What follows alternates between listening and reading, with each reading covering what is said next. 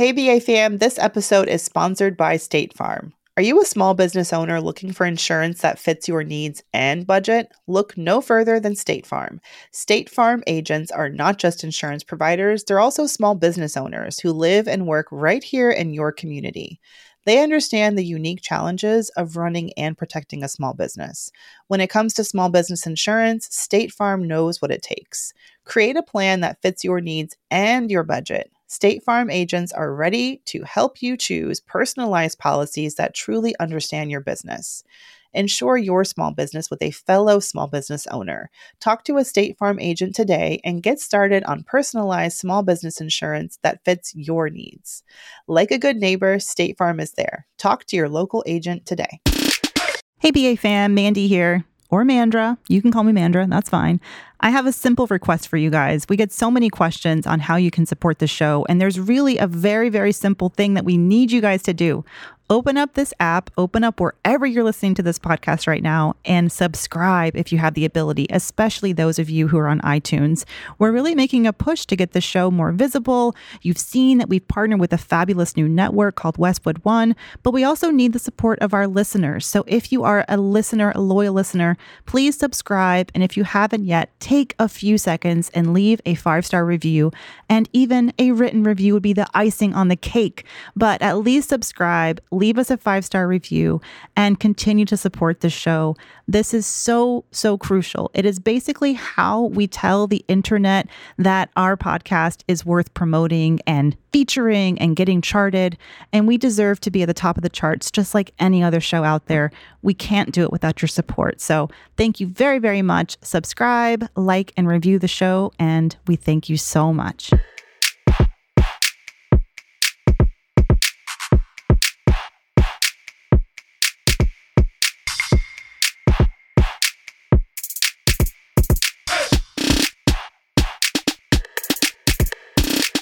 Hey, hey, hey. Ooh. We are back. We are black. Extra black. You're going to see why in a minute. Back and blacker than ever. Yes, and we're Brown Ambition. Hey, Mandra, are you excited about today's show? Like, I'm excited about today's show. I mean, you know, when you get a couple of Y chromosomes in the mix, you know, that aren't related to you, you might like put a little extra, something extra, put a little mascara on, get all excited. Yes, I'm excited because I feel like these guys from Earn Your Leisure, where the hell did they even come from? I know. It was like we were out here, you know, doing Brown Ambition, doing our thing. And then all of a sudden it's like, wait, EYL is everywhere. Everywhere. And they have blown up. And it's been, I almost thought, where have I been? These guys must have been around for years. But no, they've only been around for a couple of years. Mm-hmm. EYL is everywhere. And Tiffany, they're on the show today. We're going to talk about some investing. We're going to talk about some very important questions, such as which of these guys is single. Yes. Because you guys asked. Don't act like you wasn't in my DMs. Some of y'all, I'm not going to name names. We're in my DMs asking. So it's been very lonely in this virtual world for a lot of people. So we'll try and help y'all out. But how is book launch week going? Wait, this is week one, whatever. This is like almost like basically the completion of the first week. Yes. You're still standing. You're sitting. You look for having just launched an international bestseller. I'm like, my skin is still glowing, right? I'm just like, it's a little bit of makeup. I'm not going to lie. No, but honestly, I have to say, I feel really good because, and I'll be able to share, because I think it's, you know, aside from like, you know, this is not even book promotion, but it would be nice maybe if we had a show to talk about like, what does it look like to like write a book and put one out, because there's so many things that we learned. And I have to say, I'd asked my agent, Heather, you know, to give me some numbers, like what is good as far as first week, what is great, and what is unicorn. And Heather doubled what unicorn was, because I mentioned it today to Penguin. I was like, okay, so I hear that these are our numbers. This is really great. Heather told me that's unicorn, that good is 5,000, great is 10, and 20 is unicorn. She's like, no, 10 is unicorn. Hardly anybody does that in the first week. I'm like, yeah, but she's like, yeah, Heather motivated you. I was like, what? And we've done more than that. And it's been, wow. And I didn't have a concept of what's a lot. And all of my friends in the book world are like, Tiffany. Cause I'm like, well, that doesn't seem like that much considering how sides of the audience are like, no. people don't buy books like they used to. And money books, especially, they're not exactly, you know, people like to read fantasy and, you know, honestly, romance novels are still killing it. Children's books, but money books, not so much. So we've unicorned out and my team is amazeballs. And I will know very soon, actually today, when this podcast comes out, I'll know by the end of the day whether or not I've hit specific lists that I want to say because I don't want to jinx. But, you know what? List or no list, it is so... I got my book, by the way, finally. Woo-hoo! I don't know why it took forever. I was like, Amazon, where are you? But when there was, and I've seen it, like I'm looking at the cover right now behind you, that beautiful, you know, Michael's portrait of your book cover. But there was something when I held it and I just felt that, and I was like, this is so good. This is like, I don't know, Tiff. I don't know. I think when you told me you were writing a book, I didn't really appreciate, I mean, at the time I was like, of course you are. You've done it. You're like, yeah, write a book. But there is something about whole, I don't know, it just really hit me. I'm just gushing. I'm so happy. No, same. Honestly, I think it's like when you do a thing, it's like, I knew that you were gonna, because where you work now was like my dream bank.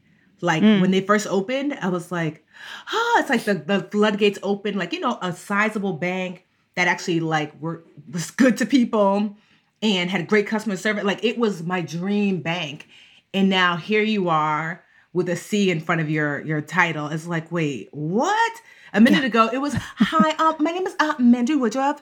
I would love if I could interview you for Business Insider. I was like, oh my God, I made it. I don't know who she is, but I made it. And so to be here from the bottom, now with you, honestly, it is, I just love to see our growth together, you know? Like, yeah, for real. It's a privilege. I mean, it is. It just feels like, I don't know. My experience seeing you grow and seeing you always talk about the acorns. Is that the kind of tree that you plant? And then it's like, you know, you grow whatever analogy that was, that proverb tree thing. Acorn. You know, I feel like I got to see the acorn planted and how you tended to it. And my gardening knowledge is not that deep. But either. You like watered it and you gave it fertilizer. Let the sunshine shine. No, but even this podcast. Remember I told you, like, I'm just so used to, because I've known you for so many years now. And we get out here, we chit-chat. And it didn't hit me just how big our reach was until I was in Chicago 2 years ago? 2 years ago for Lovey's wedding. And I come downstairs in my African garb, ready to go. And someone said, oh, Bajanista. And I was like, yeah. And he meanwhile said, from Brown Ambition. I was like, wait, what?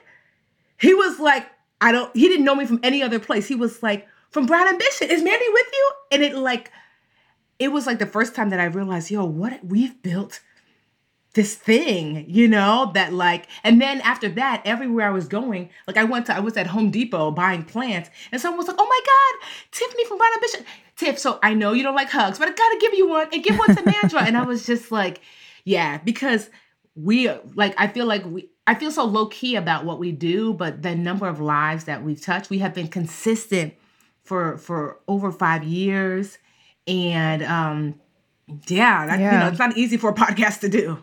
No, but it never, I mean, there's obviously some days it felt like work. Yeah. But for like 95% of the time, it's a joy. I don't know. Mm-hmm. It's just, it's a joy. So, and I I am just dancing in this sunshine, all this glitter sparkling around you. I'm just at the party. I'm just here, whatever. Woo! So, but congrats on all the success. GetGoodWithMoney.com, y'all. It's not too late. It is not too late to buy your book. And are you doing, I mean, I feel like you're everywhere. You're on the Today Show today, or you were, if people are listening to the show now. Mm-hmm. But what, are you doing a live event tour? Where are people gonna, where is this going? Well, I do have, so I did we did a virtual like launch like the day of on the 30th. I'm not gonna, because I know Lovey did like, you know, 6 events. I was like, sis, the way I want to stay married is set up. Plus I want to sleep. So not that, but what we are gonna do is we're doing a virtual summit. So it's ggwmvirtualsummit.com for Get Good With Money. So we're doing a virtual summit with about, you have all the domains. Yes, with about I think it's 6 of them. 5 of the women that I interview as for their expertise in the book are going to be speakers at the summit. So that will be really awesome. If you want to join us, ggwmvirtualsummit.com. I don't know. Like I'm actually taking 6 weeks off. I can't wait. in June. Ooh, yeah. Mm-hmm, June. I mean, I'm excited for you. I'm also excited for BA because we're going to have some fun. Mm-hmm. Special guest co-host. Mm-hmm. Because sis needs a break. If y'all know me, I have not taken a true break in so long. So this is as a result of Dr. Green. Shout out to her. She's like, I think I want you to take a month. I was like, oh, I can't do a month. She's like, oh, you're right. 6 weeks. I was like, wait, what? Because she was like, no, you have just not. Just pretend you're French. They do it all the time. I know. But plus two, America's I want to model good behavior. You know what I told Dr. Green the other day? Like, I remember when we had our Rich Journey on? What is their names? Christina and Iman. Yes. And remember the level of joy they were emoting? We were like, what are you guys on? Yeah.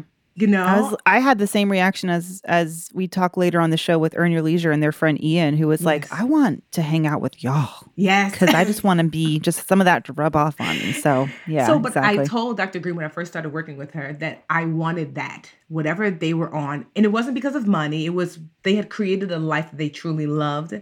And I told that to Dr. Green. And she reminded me of that when I spoke to her last. And she said, you are sounding closer and closer to that. That what you described to me. And it just made me feel really happy. Because remember before, I was like, I'm not crying. I'm not happy. I'm not sad. I cry way more now, which is great. Not in a bad way, but like, you know, just like, in a, I'm feeling.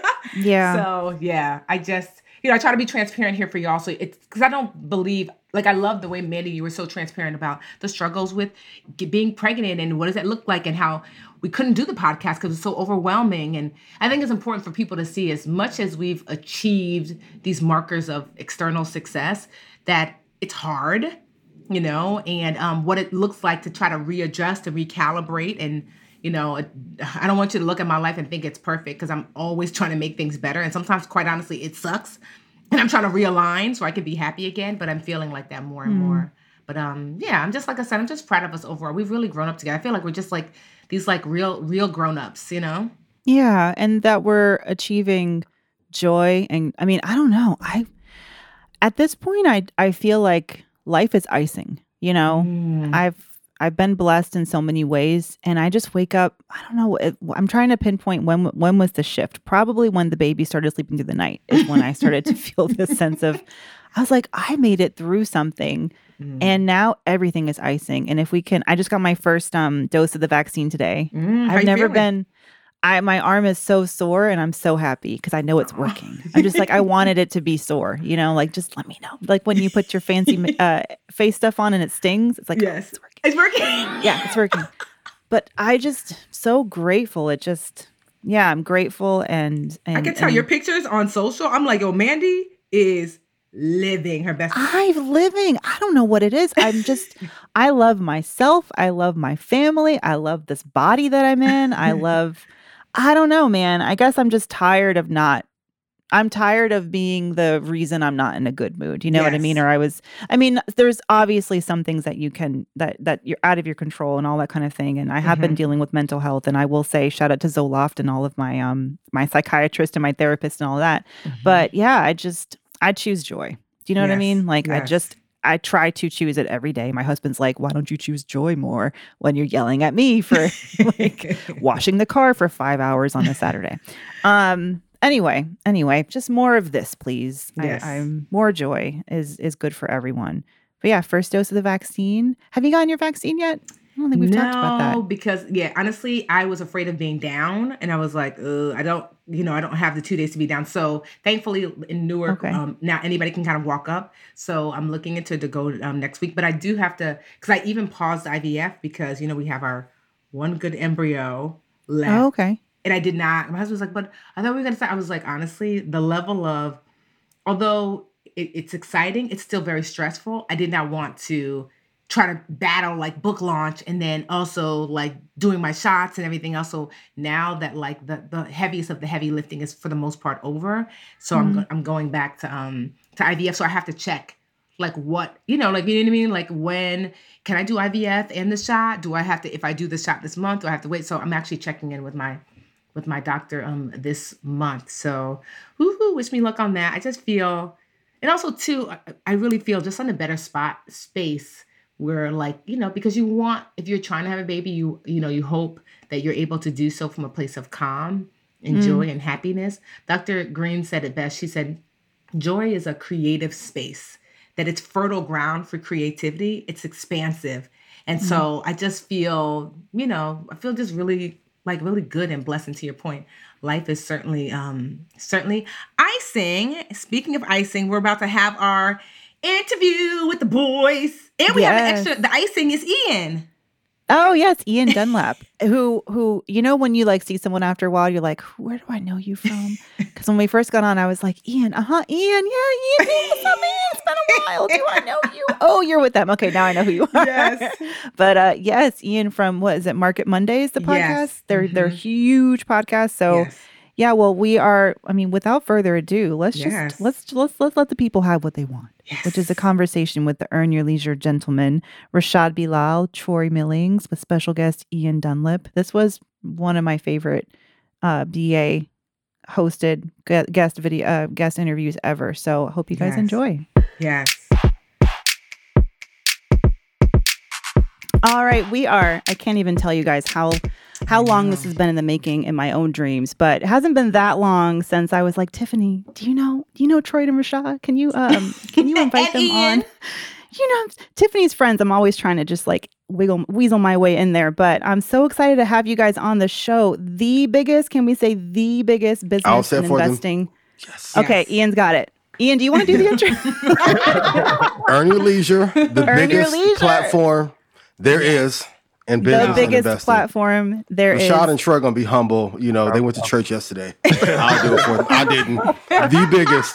You know, we're going to do a macho man thing. The biggest. Wait, let me finish. For those of you, you may be living under a rock, but I have a feeling if you're listening to Brown Ambition, you must have seen Troy and Rashad's podcast, Earn Your Leisure, which is so much bigger than a podcast. They have a podcast network. Mm-hmm. Some of our friends are on that network. We've had Ash Cash on the show before. Mm-hmm. We are so thrilled to have you guys here. So welcome, first and foremost, to Troy and Rashad. Welcome to Brown Ambition. Come on in. Thank you for having us. Thank you for having us. It's going to be fun. Thank you. Come on in. This is the girls' room. This is like the girls' den. Yes. You ready? We have a handful of dudes that listen. We have house plans. We do. We always tease them like, we're not talking to you right now, but you can listen. No, we're so excited for you to be here because everywhere we go, people want to know. For real, everywhere we go, people are like, have you heard of Earn Your Leisure? Or they're like, you know, Tiffany, I heard you on Earn Your Leisure, you know. And so you have transformed the culture as it relates to personal finance. And so for that, we are appreciative because normally, like, you know, our audience is typically women, right? Mandy would say, like I said, we've got guys, but for the most part. We got some guys. Right? Yeah, for sure. Still, but our mission when we started was to, you know, this was 6 years in the making. This was 6 years ago that we were starting to make this show. And our mission was there's no Black women talking about finance and career and investing and all that. And that's why that was really the audience we were speaking to. And I feel like y'all have just exploded. And also, you know, y'all are helping normalize Black and brown Black people, Black men, especially talking about finance and business. And the like, and the I never have more men slip into my DMs in a respectful way than when I'm on your show. For real. Because everybody knows I'm married. My husband's 6'6". You don't want it. And he's from New York. But I love, like, Queen, I think you want EYL. Yes, they call you Queen. So they're gentlemen. You have gentlemen. Yes. So welcome. So we want to maximize your awesomeness. Me and Mandy will shoot and fire away at some questions. Well, one, I'd like to know some like origin stuff before we get into like actual like technical questions. So like, how did this all begin? Because you guys have had like a shot up rise to like stardom, honestly. So how did it start? Yeah, for sure. I'll give you the whole story. So we started, me and Troy have been friends all our lives pretty much ever since like middle school. So, you know, we always was friends, always talking about, you know, sports and rap and all that kind of stuff. And me, you know, being a financial advisor after I got finished college and Troy being a teacher, you know, he brought me in the classroom and he started teaching financial literacy to kids. And that was really the start of it. And then from there, that kind of blossomed to me, you know, developing an Instagram page. And, you know, from there, that led to people asking for a podcast. That led to, you know, starting of Earn Your Leisure, which, you know, we started off talking about, you know, backstories of entrepreneurs and the backstories of different businesses, things of that nature. And then that kind of transformed into deep dives into different industries. That transformed. It's like a domino effect. Then that transformed. and to where we have now, which is a platform. So Earn Your Leisure is not just a podcast, it's a platform. So like we have Ian on with us right now, our partner on Market Mondays. And that's the first show that we actually like executive produced, if you would say, under our umbrella. And that was a stock show. And that became one of the top investment shows on the internet. So one domino kind of led to the next, but it really all started in the classroom. And then from there, which I know you can appreciate, Tiffany, you being a teacher, a former teacher. And then that from there, that just kind of led to what we do now, which I still feel like is a form of teaching, just in a different variety and not in a classroom, but, you know, on the internet for the whole world to see. Yeah, I mean, there's so many similarities in from what we were doing the summer internship program. Kids would come in, we would interview them, and they would tell us about their future aspirations. And then we would go out in the community and try to pair them up with that future aspiration, whether it be a pediatrician, electrician, an architect. And so they would get the 6 weeks of experience of being what it's like, seeing what it's like to be in that profession. Okay. And so if you think about it, that's kind of what we do now. We're actually showing people the professions, whereas the kids were going to see it and they will report back to each other. And two things I always say can happen from an internship. You can say, yeah, I really like this. I want to pursue this in the future, or no way, this is too boring. I never want to do this. But you're getting that experience at 14, whereas most people are getting that after they've graduated from college, which is going to cost you a lot of money. And so that was our goal. And now we're doing that to the world, right? We're introducing them to so many different careers so they can say, you know what, I want to pursue this. And they might be doing it at 16. They may be doing it at 50, but they have their eyes open to so many different fields now. So it started from an internship program. Correct. Oh, okay. Yeah, so at the end of the internship, the kids were going to get paid like $500. And so it was their first time. At 14, it's your first time coming in contact with money. And so I knew that. And I said, he was starting his financial advising career. And I'm like, I think you should come and teach these kids about money, man. It's probably vital that they know what the value of it is, what they should do with it. Because most of the kids at 14 is like, all right, that's back to school shopping. I'm buying the new sneakers. I'm buying some jeans. And they didn't realize after they bought the sneakers and the jeans, they had no more money left. That's like half an AirPod. Yeah, that's true. Why are they so expensive? So young girl just lost. I'm like, you got AirPod money? She actually does, because she's like, I work for you, so I do have AirPod money. The Metro North still has one half of my AirPods, and I will be not forgotten. Speaking of the Metro North, I was going to work this in. Are y'all from Westchester? Yeah, we are. Did I read that right? Greenburgh? I live. Oh. Yeah, that's a fact. Shout out to the town. I live in Greenburgh. No, you don't. I do. Yes, she does. I do. I just moved here a few years ago. Yeah. My husband's from Manhattan. Y'all are from the Bronx, right? Originally. Yeah, born in the Bronx. So where do you go when you're from the Bronx? Either Westchester or Jersey. And we ended up going to Westchester. Wow. It's not too late for Jersey, though. You can come on over. No, well, it's an interesting dynamic, because it's like your husband, he's black? He's Dominican. Okay, so he's black. My book, but you know, I mean, we have those discussions, but we'll continue. This isn't about that. But that's go ahead. That's a different conversation. But you know, growing up, that was the thing. Like, you know, if your parents did decent for themselves, like you said, and where we're from, Greenburgh is actually one of the only towns in America where it's like a suburb, but it's like 90% black. Yes, so it's a black. Like middle class, which is what we loved about it, working class suburb, which is an interesting dynamic, because Westchester County, like where we come from, is a very segregated place, and you know, majority of it is like very well-to-do white neighborhoods, but then you have pockets where it's all black, like where we're from, Greenburgh, Mount Vernon, South Yonkers, Peekskill. So it's interesting. That's an interesting study in geography, you know, it's kind of off topic a little bit, but we're still talking about finance, where it's like, you know, segregation is still alive, and people just don't realize it. It's like they just are forced to move to certain neighborhoods, or they move to certain neighborhoods, and it's like, it's just interesting that this small town that we live in, 20 minutes outside the Bronx, and 90% of the people migrated from the Bronx, and it's all black. They could have moved. Don't tell anybody. I'm kind of mad that I said that. You know what's crazy, Mandy, is that in the program, we actually did a project on the segregation of our town, because it's. Ooh, I want to read it. I love the history. Oh yeah, I want to know everything about it. It's very interesting, especially when you break it down to the school districts. So yeah, we'll talk after this. Yeah. Well, we talk about this on the show, just like, you know, as an investment home ownership being this, you know, pathway to, we're going to talk about investing, home ownership being this traditional form of wealth building in Black and Brown communities, and seeing why I had to reckon with the fact that, oh, I could afford a house here because, unfortunately, it seems like home values have been, yes, increasing, but not as, not as expensive as other areas in Westchester. And you have to think about, oh, well, there's racism. And the homes don't appreciate the same level where we're from. Like any other place in Westchester, the homes appreciate much higher. But ironically, for some reason, in the Black neighborhood, the homes don't appreciate at the same value as anywhere else in the county. So it's an interesting study. I actually would like to hear Ian's perspective on that too. Because I was going to say, I would like to, I think because having Ian here is special as well. And I'd love to hear some of the background, like how did you get here? How did you link with Earn Your Leisure? You know, but how did you even get to the space where you knew, like, honestly, like my sister loves, like, you know, everybody knows on the show, they're always like, bring Carol on. That's my sister who gives us all of our stock tips, who she's like, nah, I'm good.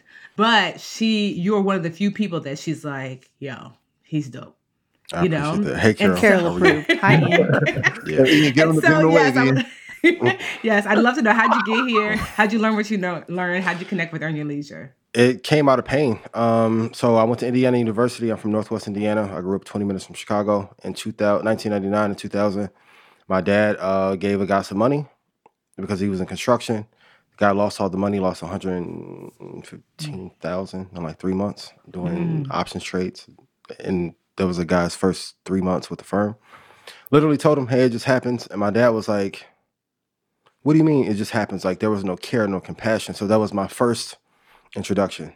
Second introduction, Indiana University. I'm walking from Ballantyne. Kudos to Andy Schiffman. He's an agent now in the NBA. And he was like, yo, Cuban made this crazy trade with Yahoo, which, crazy enough, EYL went to interview him about, 15 years later. But Mark Cuban he sold broadcast.com to Yahoo and then got the stocks and then shorted it. As a fellow, took that money and then invested long-term into the market. So I had an exposure to what happens when things don't go well. And then this other side of even when the market goes down, you can make money. So one of my buddies worked for JP Morgan in 2007. He worked for a big firm. He told me everything to invest in the recession. Guess what I did? Did not listen. He called me 4 months later and he was like, okay, I'm about to retire. He was 35. He was like, you can liquidate everything that I told you to get. And I was like, liquid what? He was like, no, I'm about to retire. He was like, you didn't buy what I told you? And he was already rich. But he still retired to this day from 2008 from those investments. And I was like, see, what had happened was I was going to, but I'm not mad at you though, I went on a date. You too. And that was my first lesson of these recessions and huge crashes are immense opportunities. To us, we panic.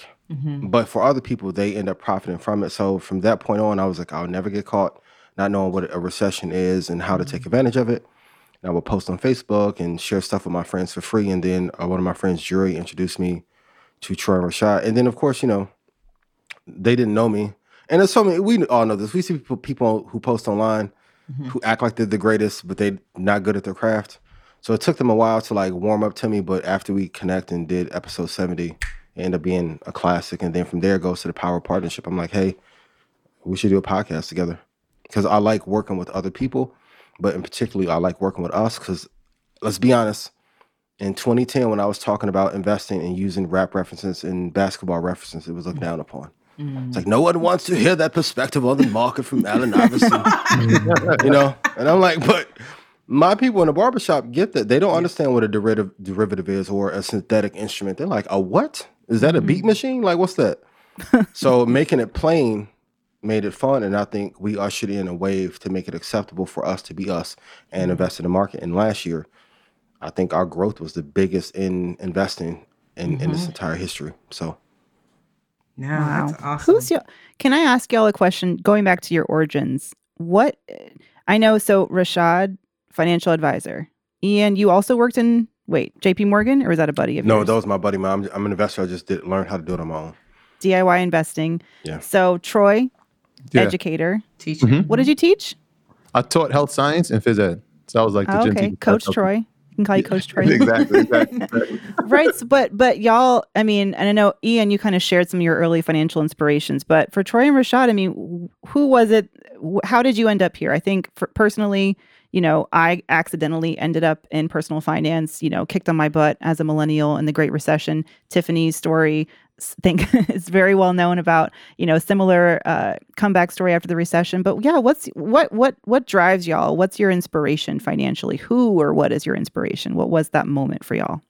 I mean, for me, I think my dad was definitely a major inspiration for me. Like, I grew up in a household where, like, my mom is a teacher, and she's, like, very, you know, ultra paycheck. Like, she has no heart to be an entrepreneur. Like, she needs to have a paycheck. Mm-hmm. She's not feeling the entrepreneur life. And part of that is that, you know, my dad's an entrepreneur his whole life. But, you know, being an entrepreneur is ups and downs.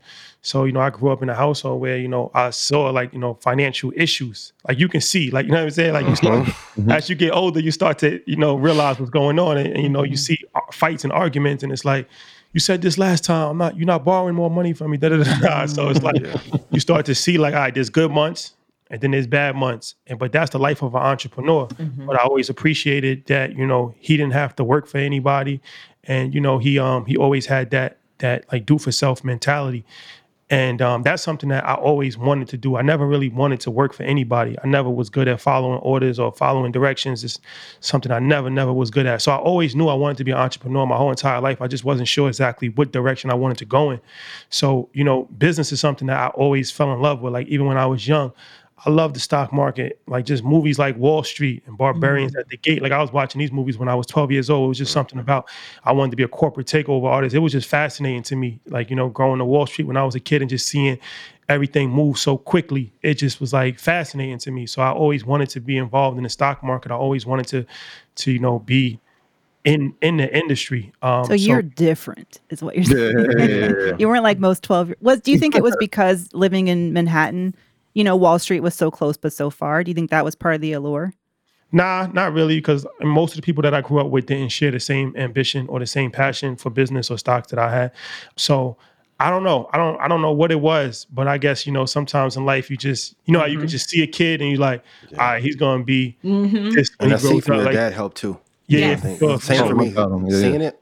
Yeah, for sure. But even now, I mean, I have siblings and they're not entrepreneurs. They didn't go down that route, and they're older than me. So I'm the youngest. So, you know, I just think sometimes you just have things that's just wired in your brain. Mm-hmm. And like I said, I always had an issue with authority. Like, you know, even playing basketball.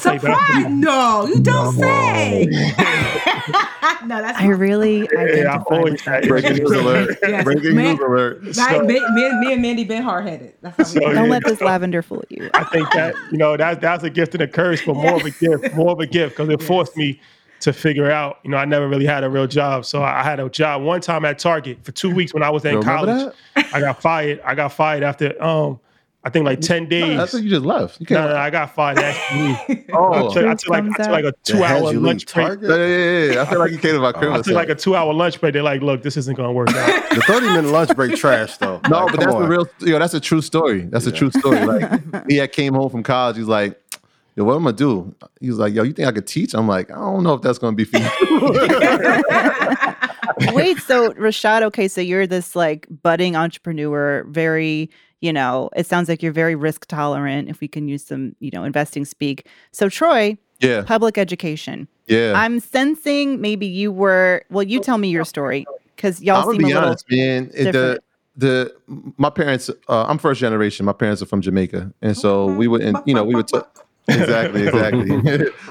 I mean, they installed hard work.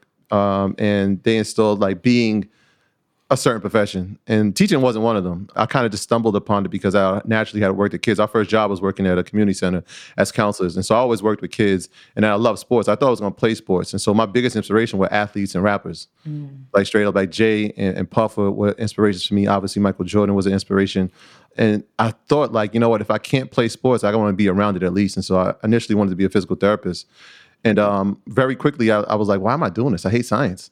Like, this is just too many science courses. I'm not going to make this. And so I just put the two natural things that I knew. I knew working with kids. I knew sports. And so I said, I'm going to teach phys ed.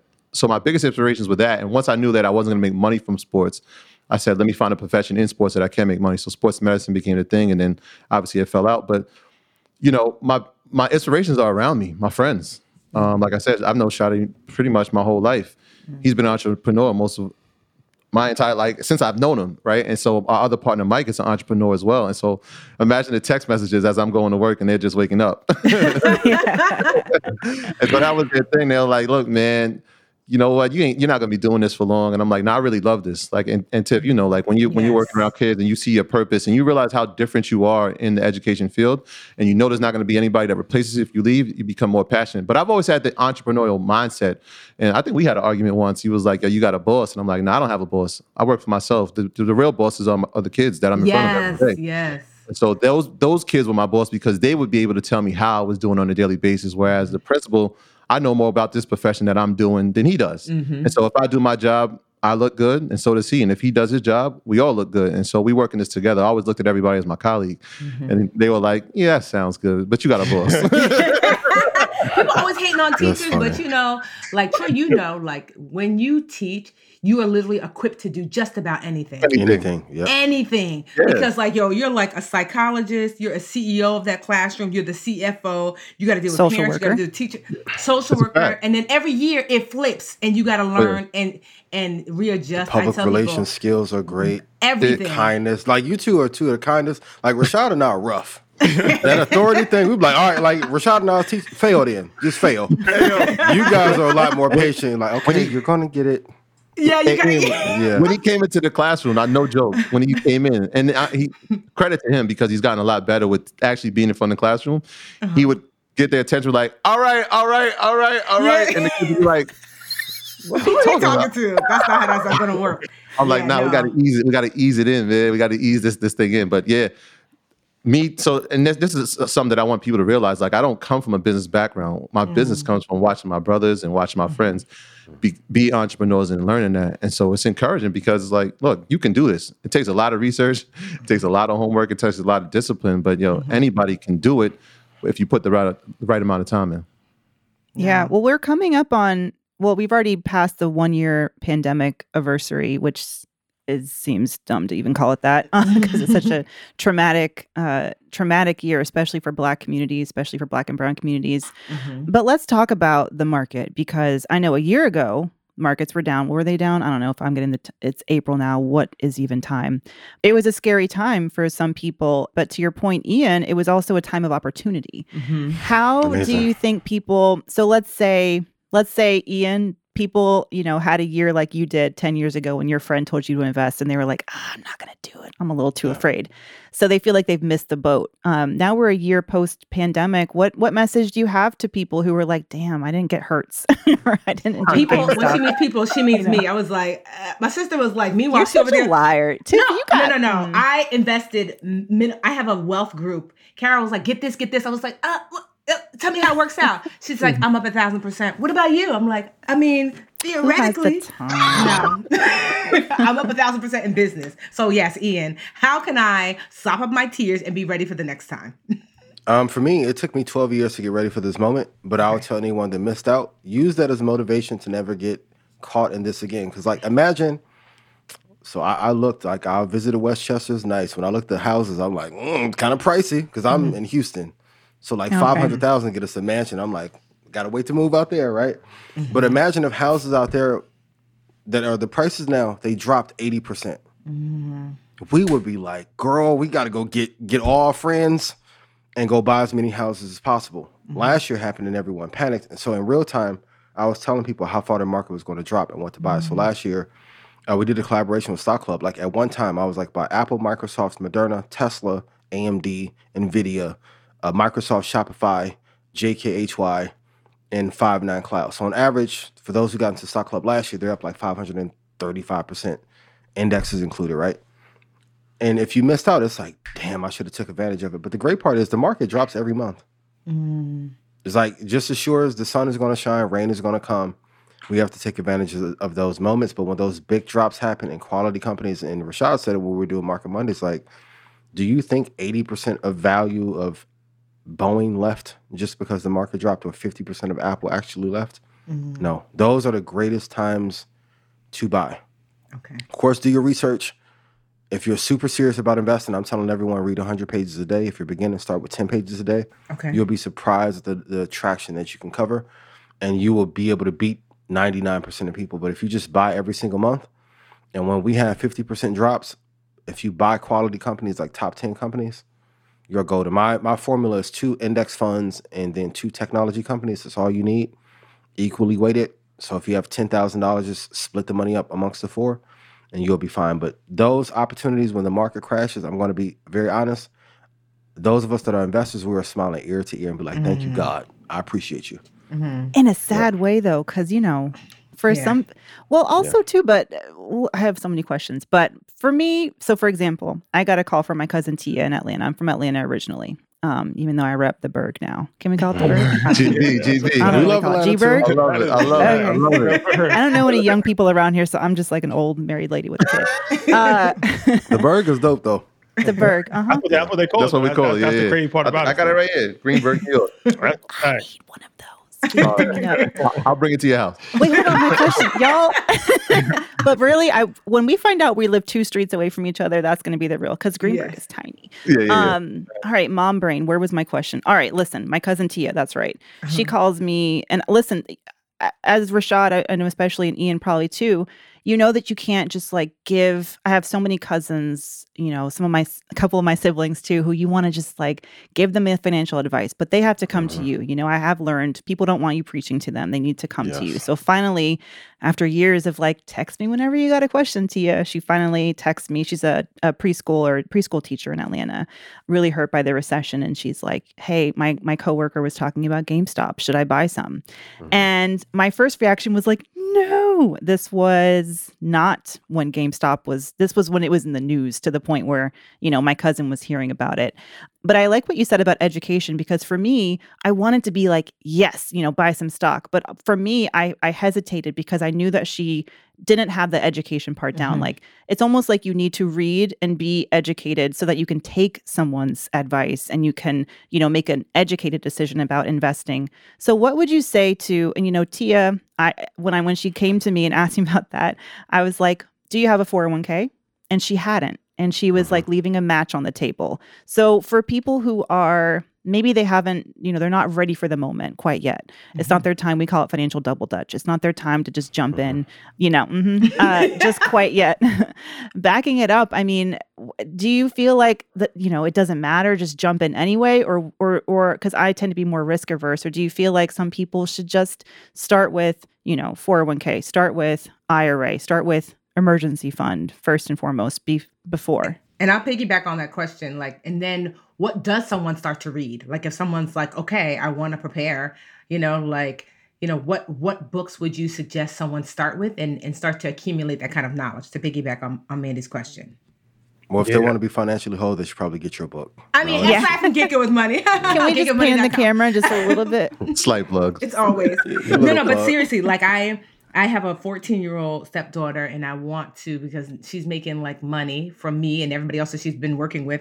And I want, you know, she knows how to budget, she knows how to save, but I'm like, I want to sit down with her to be like, let's invest together. So I'm like, something that's simple enough that I think if a 14-year-old can start, then anyone can. So I'd love to know. I'm gonna let Ian answer this, but I think that first we have to get out of the thing of like what books to read.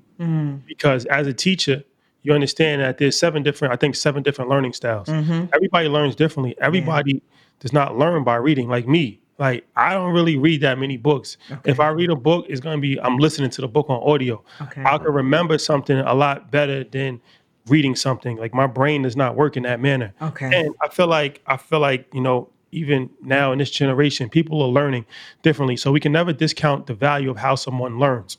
So one of the best ways to learn is podcasts.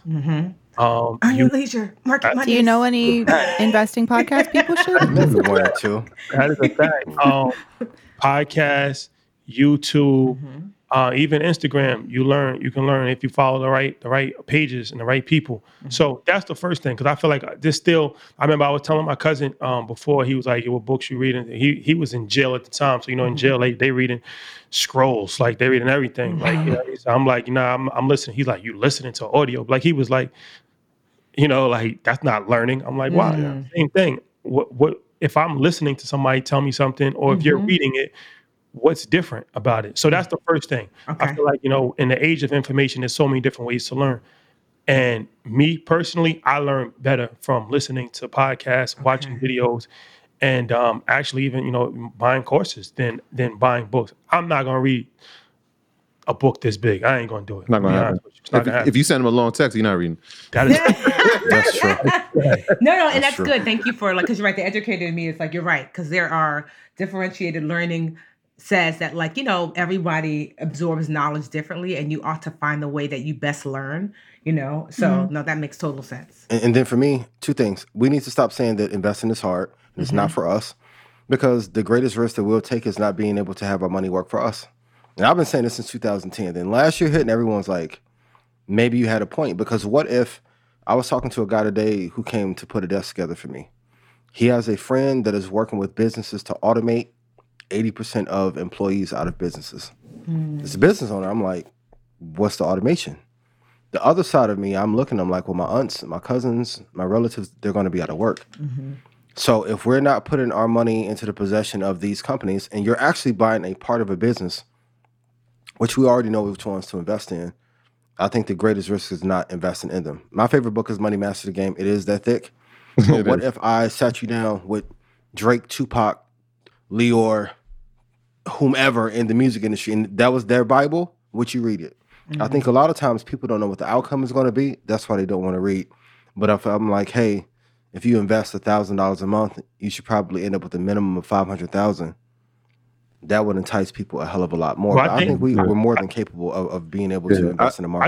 I think they still won't read it. I think, and that, but which is sad, but true. But the thing is, also, you don't need to read a book to know how to just put your money in a target date fund, you know. And that's what you were talking about. It's not for us.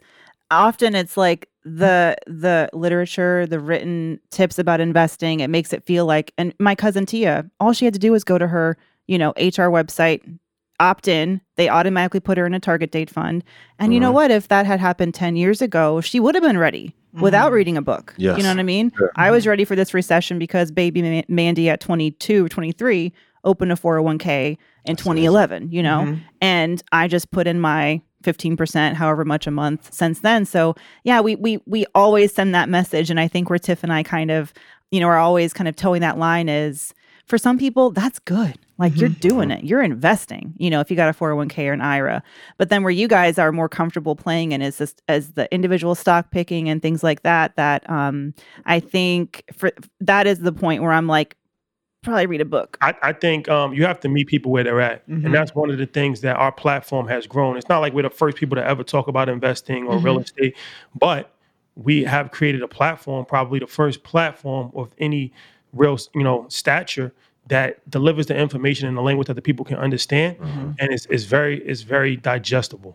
So we understand that people have a lot of stuff going on. So you know they might not want to invest in reading, and hey, that's their prerogative. But now they can just tune us in and they can listen. And we start with the basics before you actually should invest. Me, I'm a financial advisor, so my whole background is basics as far as, you know, 401ks, IRAs, debt. All of these things, emergency savings. I was talking about that stuff way before we had an investment show. Yeah. Like you should have 3 months minimum, 6 months recommended, 12 months maximum as far as emergency savings. This stuff is not really sexy and nobody really wants to talk about that. But, you know, Tiffany does a great job of explaining that in great detail. And that's the fundamentals. Like when I used to play sports, you know, learn the fundamentals. You can't shoot a half-court hook shot before you can make a layup. Like, you know what I mean? And it's like you try to skip the basics and you're going to hurt yourself. You try to jump into cryptocurrency before you actually have done anything. And you're going to lose everything because it's not based off of information. I always say investing is a game of knowledge. Gambling is a game of chance. But you co-mingle the two when you don't have knowledge. So you can gamble by investing. If you just, a lot of people's research is what somebody told them. So if my research is what Troy told me, no matter how knowledgeable, I'm still relying off of somebody just passing down information, right? That's like a game of telephone.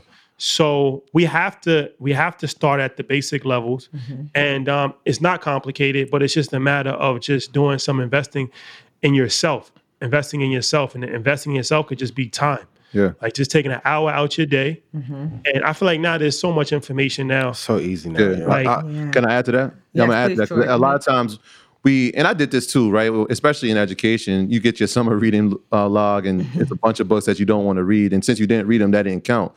And I used to think to myself, like, I don't read enough. And I started discounting myself because I didn't realize, like, wait, I'm reading the Daily News every day. Mm-hmm. I'm reading ESPN magazine every day. What I'm reading is different. It's not a book on literature. It's actually a book on sports, or I'm learning something from it. So that led me into reading websites, like going to websites every morning, mm-hmm. right? So when we started, I had like 15 publications I would read every morning. So I would wake up at like 5 o'clock and read them. I had CNBC, Business Insider, Fox Business. I mean, like literally every morning, this was what I was reading and finding articles and learning. Every time I read, I learned something new. And that just became a habit, right? So I know they say if you do something for 30 days, it becomes a habit. Mm-hmm. Try doing that for like 2 years, mm-hmm. right? So the amount of information that I'm learning, again, I told you, like, education is my background, but now business is my life. Mm-hmm. And so it becomes that because I'm learning every time I read. I don't want people to discount the things that they read. Yeah, you may not have read Money Masters of Game, but you can go to cnbc.com. You can go to earnyourleisure.com. Or even read 2 pages a day.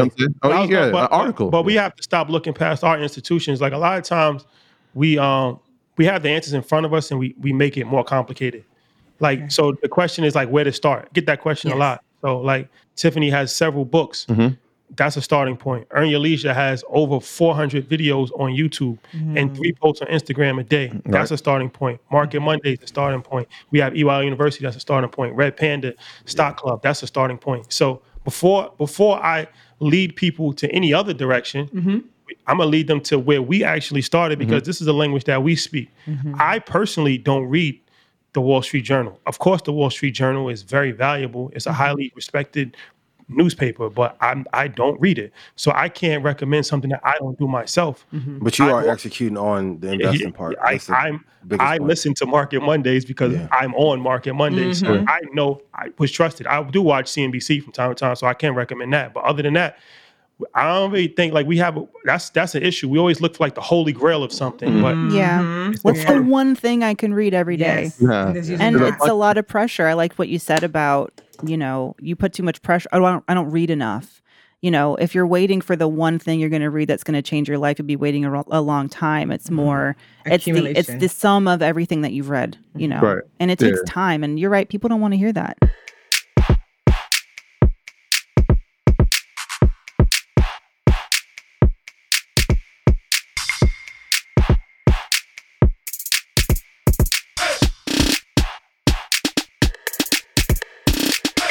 Hey, BA fam, this episode is sponsored by State Farm. Are you a small business owner looking for insurance that fits your needs and budget? Look no further than State Farm.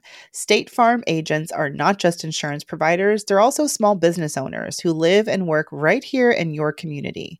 They understand the unique challenges of running and protecting a small business. When it comes to small business insurance, State Farm knows what it takes. Create a plan that fits your needs and your budget. State Farm agents are ready to help you choose personalized policies that truly understand your business. Insure your small business with a fellow small business owner. Talk to a State Farm agent today and get started on personalized small business insurance that fits your needs. Like a good neighbor, State Farm is there. Talk to your local agent today. Hey, BA fam, our fellow entrepreneurs and creatives, this message is sponsored by Squarespace. It is the ultimate toolkit for crafting your online presence. With Squarespace, it's really about more than just building a website. It's about shaping your online identity and making your mark. So say goodbye to checkout headaches with Squarespace's flexible payment options. From credit cards to Apple Pay, they've got you covered. And if you live in an eligible country, they offer buy now, pay later options with Afterpay and Clearpay, which means that your customers have even more ways to purchase your products. So head over to squarespace.com and kickstart your journey with a free trial. And when you're ready to launch, don't forget to use our link squarespace.com/brownambition to save 10% off your first purchase of a website or domain. Just visit squarespace.com/brownambition to get your discount today. Remember, your online success story begins with Squarespace. So what are you waiting for? Let's build something extraordinary together. And now a word from our sponsors at Betterment. All right, BA fam, you know we work hard and we play hard, but when it comes to investing and having your money in the market, you want your money to be working for you. That's exactly what the Betterment automated investment and savings app can help it do. Keeps your money out there working hard and kicking you know what. I love Betterment because it makes it easy for even a beginning investor to figure out how to put their money in the market and set it and forget it and be at peace with that, because you know Betterment has got you covered with their automated investment and savings app. Their technology, it's going to give you advanced tools that are built to help you maximize those returns. All you got to do is visit Betterment.com to get started. Learn more about high-yield cash accounts at Betterment.com. Investing involves risk. Performance not guaranteed. Cash reserve offered through Betterment LLC and Betterment Securities. Betterment is not a bank.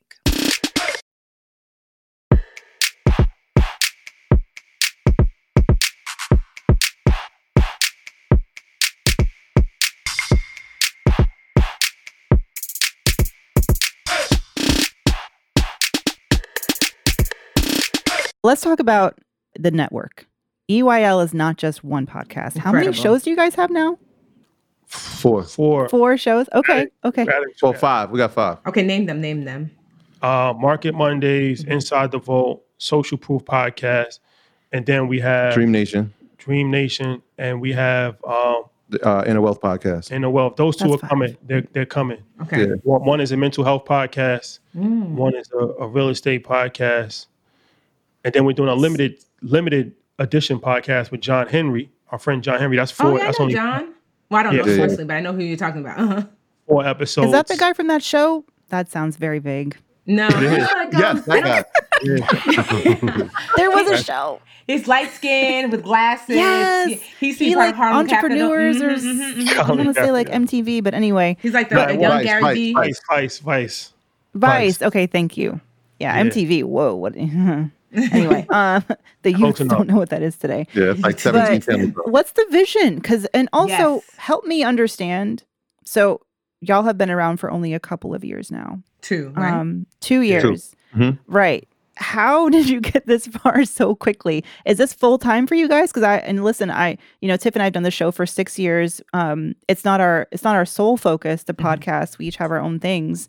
But for people who are looking at y'all and saying like, oh, they have a podcast, they made it. This is their empire. Talk about where you guys are at. Is this your sole venture now, or if y'all quit your day jobs and this is it?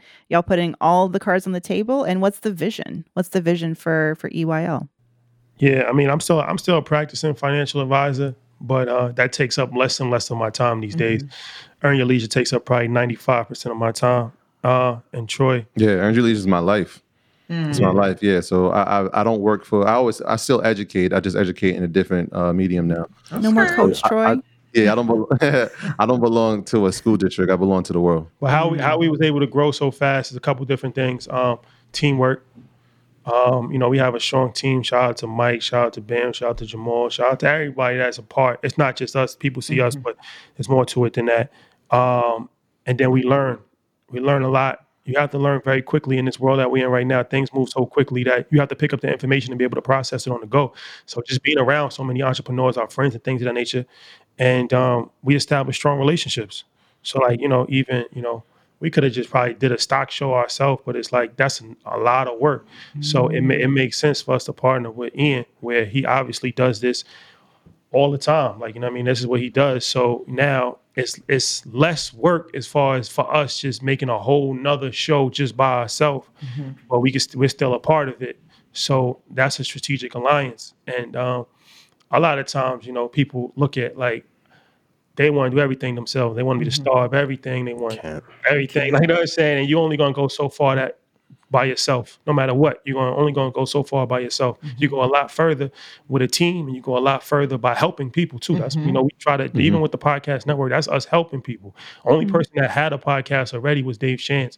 Shout out to him. But, Ash Cash, he wanted to come because he's like, he sees the value. Mm-hmm. You know, Ian, like, you know what I'm saying? He didn't have a podcast. Yeah, I was the first one. I was like, hey, before y'all take off, let me send this text. I remember texting Rashad, like, hey, man, before we get busy, please, so, come on. So, you know, I think that's important for entrepreneurs to keep in mind that the more people, it sounds cliche, but it's true.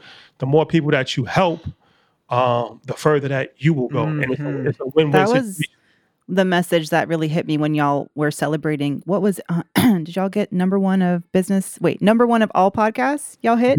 Business podcast? Yeah. We knocked that other guy, DR, I don't even really know. We don't even know him around here. I don't know who that is. Knocked him right out financial the spot. Voldemort. Right. Yeah. I was like. That's funny. Yes. He's not our fave over here.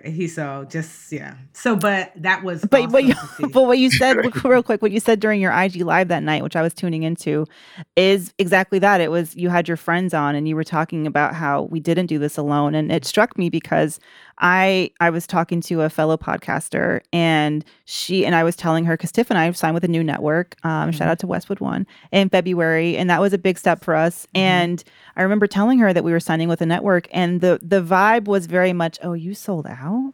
Like, I want to keep doing this. I just really want to own everything. And I was like, yeah, we've done that. And I would also like some help now. Yes. I didn't take maternity leave hardly at all when we did the show, and Tiff and I have just been grinding. But yeah, I would love to talk a little bit more about that. So what do you think you have gained, like, you know, specifically from those partnerships? Is it the amplification of exposure? Is it just bigger dollars because now you have more minutes of podcasting that you can sell ads on? Like, how does that translate into what people really want to know, like money and revenue and all that? I mean, for us, more so than our business model is a little different than most podcasters, because most podcasters, they make the majority of their money off of ads and things of that nature, where, you know, ads are more like supplement income for us. We have different like programs, products, and different things of that nature, how we, you know, we attain revenue. So for us, you know, brand exposure, you know, and adding value. Once again, it might sound corny, but it's true. I feel like the more value that we can add, the more valuable we become. Right. Mm-hmm. So, you know, everything is not about, you know, just making money up front. And then there's always money on the back end that, you know, when a big payday comes. But for us, to be completely honest with you about it, we're not making a bunch of money off of our podcast network. Our podcast network was to grow our brand, to add more value, to grow exposure, and to really build those relationships with people, because we feel like, all right, now, if we do have a strong 4 or 5 shows, now that's something that's valuable down the line. And, you know, how that comes to fruition is still to be determined, but it's like, if you never try something, you never know. Yeah. You know what I'm saying? You never know. I think that's one of the biggest things with us is like, there is no fear of any type of failure. Failure never comes into our mind. We're just like, all right, we want to do something that can help creatives expand their brand. Let's do it. We want to see everybody win. And it's kind of, it's weird when we come into spaces and people are like, wait, y'all don't really want anything else? I'm like, nah, we just want to see you win. When you win, we win. You know what I mean? Like, and when we talk about community, that's what we're building, a community. I know somebody told us, like, a school's only as good as the students that graduate from it, right? And so when we look at it, if Ash Cash does well, then the next person who wants to start our podcast is like, that's the place to go, right? And if Dave Shan does well, that, you know what I mean? Market Mondays is doing well. We become the place to go, and everything that we do is to support each other, right? So like the goal is to like build a brand, help everybody else who's trying to build theirs, expedite that, because we've been through it for 2 years. We hit number one, so we know what it takes. You're not gonna make the mistakes, because we're gonna give you the game, right? We become mentors in that sense. So yeah, I mean, we saw a brand build 9 podcasts, and then a big payday came, right? So when Shadi's like, yo, we're not talking about upfront money, we're talking about the long game. Yes, please, let's talk that long game. No, for real, because as someone who, when I started Budgetista, everybody was like, I don't get it. So these things are free? Yes. So you do all these lives for free? Yes. So you do all this thing, like, nobody could like wrap their mind around why. Well, because my intention, just like any teacher's intention, was to teach, to transform, to make my community better. And I honestly, I didn't know I was gonna make money. I was like, you know, I mean, I did speaking engagements here and there to supplement, but I wasn't really sure about how I was going to monetize. But I knew that if you build something great, you can. And now I will. And I told you guys, I think this before, because when I first came on Earn Your Leisure, we had like, I felt like the real talk was after we hung up, you know, and I told you, like, please, like, you will get to a space and a place because of the way you're building that the money is the easy part. Yeah. Easy. You know, like it took me probably 5 or 6 years, you know, but now I can do something, and I've done this, and make 7 figures in a weekend. So I don't worry about like, you know, but that's when you build the way you're building this solid foundation, you're building off of network, you're building off of making sure that everyone is good, that the money will be like the, you'll be able to flip a switch. I was telling my sister, Tracy, my publicist, Ian. Hey, Queen. Ian Stalker. Why don't you want me? I feel like Will Smith and Fresh Prince. Oh, she want me, man. Right? No, so I was telling her, because she's building her business, and I was telling her, she's like, it's so much. I was like, yo, sis, honestly, you will get to a point where you realize you are the bank. At any moment, I could tap into myself and make money produce, you know? Like, so not to worry so much about that part if you're willing to do the work. But I guess my question is, and this is a question that I get, and I still struggle with the answer, is what's the desired outcome? Like, what do you like? I would love to hear from you, Ian, Troy, Rashad, like, how do you, where do you see this going? Today I had a meeting with my business coach, shout out to Zion.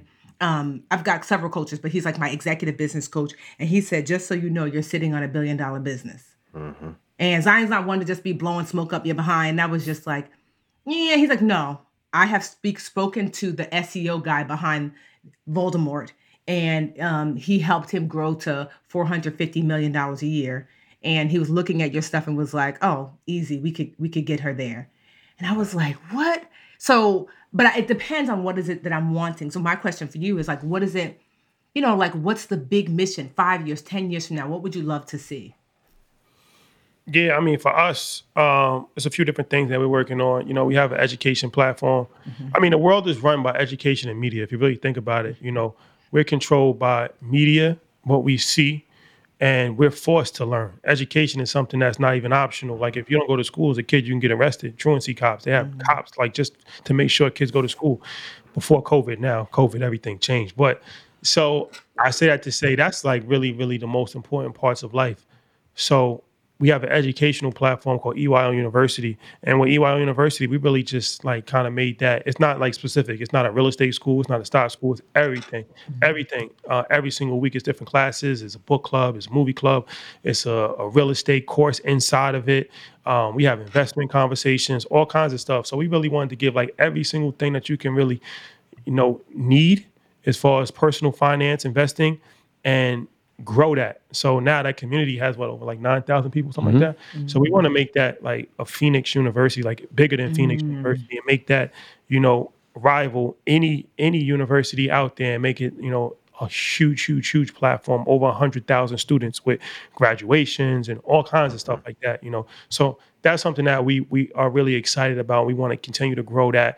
And of course, the media side, you know, for Earn Your Leisure, look at Earn Your Leisure as a podcast. You know, we have a podcast network, but even bigger than that, we're a media company. So, you know, we want to keep growing as a media company, produce other shows and, you know, have strategic alliances and things of that nature. So now, we have a corporate arm for our media division. We have, you know, our educational division. And then, of course, there's a bunch of other ancillary stuff. We just got, you know, a truck. I saw that. That was dope. Yeah. You got a truck? Yes. Yeah, 18 wheeler. Wrapped on, like, what's the name truck? 18 wheeler. Oh, with the logo on it. Yeah, like a freight truck. Yeah. So, you know, stuff like that, you know, just comes up randomly. So yeah, the other side businesses, opportunities, things of that nature. But yeah, those are like the also on the immediate vision board for us. Mm-hmm.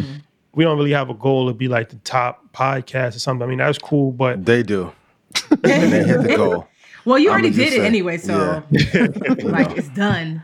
Yeah. So yeah, that's like when Jordan won the third ring. He like, oh yeah, it means as much as the first. Like it's like wah wah, you know. Like yeah. I used to say, like I want to go into Target. You could go to Target one day and you see like I don't know.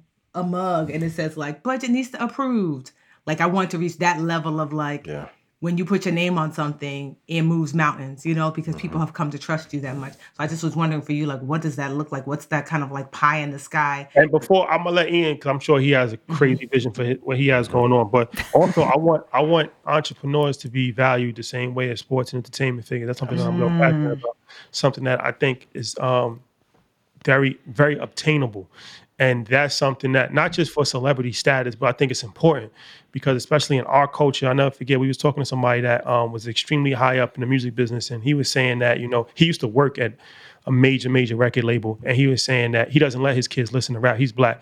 He doesn't let his kids listen to rap. And he used to work at a record label. So I'm like, why don't you let your kids listen to rap? He was like, because like, you know, white kids, the kids listen to rap. They know it's entertainment. Like they listen to little fill in the blank, but they... And it's a little diaper pants. It's a fad. And they go on to Duke for, you know, medical school, and then when they graduate, and it's like, you know, that's just a fad. That's just a moment in their life. Mm-hmm. Black kids is listening to that, and they think it's a career option, yes, a viable career option, and it's hurting a lot of people. It's hurt a lot of people. So it's helped a lot of people too, but it's also hurt a lot of people because there's only so many people that can become professional athletes or professional rappers, but anybody can become an investor, stock trader, or real estate agent, or whatever. Like, you know, so I feel like it's important for us to champion that. And it's also unproportional. Like, Rolling Stone is big, but Forbes is also big. Mm-hmm. You know, like, you know, Donald Trump was a celebrity. No matter how you feel about him, he was a celebrity. Mm-hmm. Mark Cuban is a celebrity. Like, where's our celebrity entrepreneurs that has nothing to do with sports entertainment? It's not really there. I think we're looking at them. I don't know. Well, that's what I'm saying. So that's that's on the vision board too, to kind of push that wave to the point where now we have more than just sports and entertainment. Ian, I'm going to take 30 seconds because I know you're going to go. Right. So one of the other things is that we come across a lot of businesses, and we just had this conversation last week about, you know what, becoming a holding company for a lot of businesses, right? Because if you look at Shark Tank, it's very similar to what we're doing. Mm-hmm. People are coming in, they're telling us our businesses, and we'd be foolish not to take advantage of saying, you know what, let's invest in this. And eventually, potentially, you know, taking our company public. That's something that it crossed my mind over the past month. I'm like, when have we ever seen that? How many people that we know that look like us have done that? And you can actually talk to them. And so that's something that is heavy on my mind right now. And I know it's on Shai's as well. And it's something that we're looking definitely to doing in the future. Yeah, EYL private equity. Yeah, no, I love that portfolio. I love that. Go ahead, Ian. What about you? What's your big goal? Over the next 5 years to help 2 billion people. Whether to you how many up, billion? Think about it like this. When you wake up or go to bed, you're either thinking about how to make money or how to retain it. Mm. Number one reason people get divorced, fellas, I'm sorry. If you're cute, great. But my grandmother used to tell me there's no romance without finance, baby. You're cute, but you got to get your money. It's true. And then also how to keep. That's a big thing. So even with what they're building at the network, I know if I can get them to trust on the investment end, then how to be disciplined, they'll listen to. A relationship, mental health, because the money is just one part. Yeah. The thing we were talking about, like even on Saturday, I'm like, I just want peace. So for like me, I have like my golden rules. I'm like, don't interrupt me when I'm with Xander. My family and friends time is off. Like, I don't care what the deal is. Mm-hmm. If I'm with Xander, that's my time. Because I know there's going to be a time where he doesn't want to be around me. He's going to, even now, he's 6 and he's like, on Easter, he's like, Dad, you can't kiss me. It's inappropriate. I'm like, I'm your dad. What do you mean? So I'm like, at 9, I'm like, I can't even go with you to the park at that point.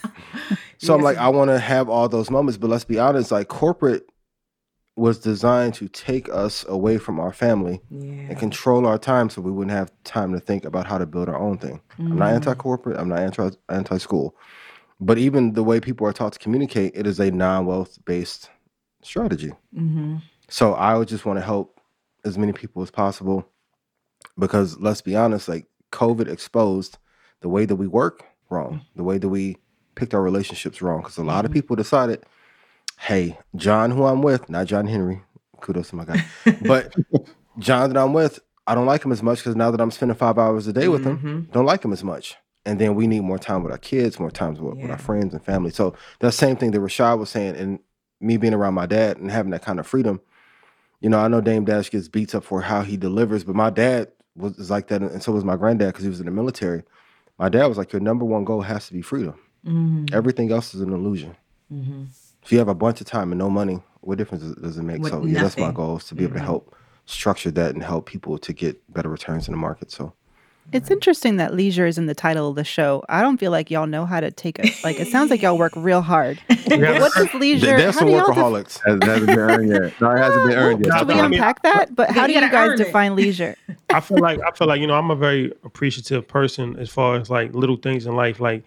just being able to wake up whenever you want, you know, that's a blessing. And it's like, you know, I was with my son yesterday and he eating scallops and lobster. And, you know, we really blessed to be able to eat scallops and lobsters and clams and things of that nature. No, we really are. Like, no, you always feel turned up. So it's like little things like that. For me, that's leisure, because I know people that are starving, and some people, you know, have to wake up at 4:30 in the morning and they work until, you know, 1 a.m. So for me to be able to wake up whenever I want, go to sleep whenever I want, travel whenever I want, you know what I mean? Like that thing, little things like that, they don't get lost on me. And sometimes it's just like we have to be appreciative of the things that we have, because, you know, we work so much and we compare our lives to somebody else. And it's like, all right, of course, it would be great to, you know, buy an island and do all of these things. But, you know, coming from, like I said, working class environments where you see people that, you know, work their whole life but have $50,000 and trying to work it out, trying to figure out what they're going to do. You know what I'm saying? So to be able to have a level of financial freedom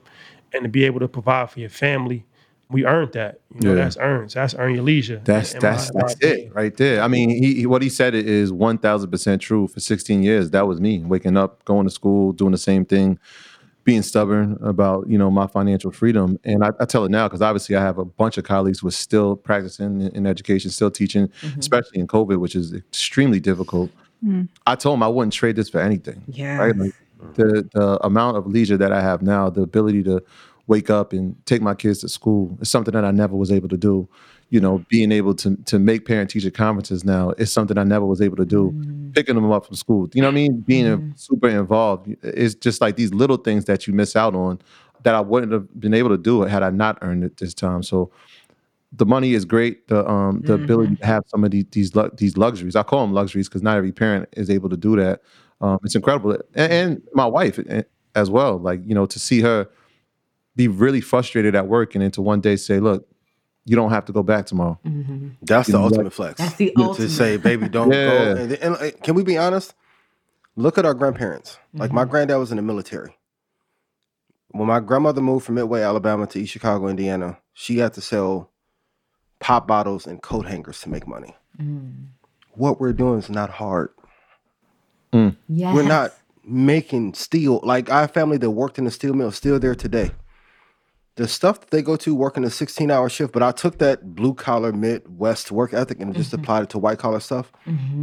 How hard is it to hop on live and talk? We like, this is like barbershop and beauty salon talk. Like, and we're getting paid and getting the chance to influence. Like, so, but even like watching them and learning, like even Rashad, he told you, like, bro, you got to relax and travel. Like COVID, I'm like, I'm not getting the virus. I was Dr. Fauci. I got the mask on in the house. I'm not going anywhere. Rashad, like, bro, you got to travel. Like, I know. I want to go outside, be in the house so forever. So it's a balance of everything, but to have the time to be able to spend. And I've been an entrepreneur since I was in college. So before it was popular, and then even when you were like, because in 04, 05, it was like, you're an entrepreneur, can't get a job. You went to college for nothing. That was a perception, but the world kind of caught up. 07, then once again, what we're doing is not hard. It does take a lot of effort, but what I will say about what I think about their growth, outside looking in, because I was a fan of them first, the work ethic is insane. Like, I'll send a message, wouldn't get a reply, then I met them, and I was like, oh, I see why. And I'm a workhorse. There's never a time that I talk to them, I'm like, hey, what y'all doing? I'm in Miami. I'm like, I know y'all getting up with Khaled or I said on the show, I'm like, we the best company. I know them. Rashad's like me too. Rashad loved, because we that authoritarian thing. So whenever someone tells us we can't do something, it's like, when Rashad does this, you're in trouble. It's like that next chess move is coming, right? Yeah. Y'all are proof positive of that expression. You know, you're the average of like the five people you spend the most time with. I was telling my cousin that. I'm like, you need to really be picky. You know, quality over quantity of who you spend the most time with. So, because they normalize excellence, or they normalize mediocrity, or they normalize failure. Like, yeah, you know, I'm like, no, I don't know.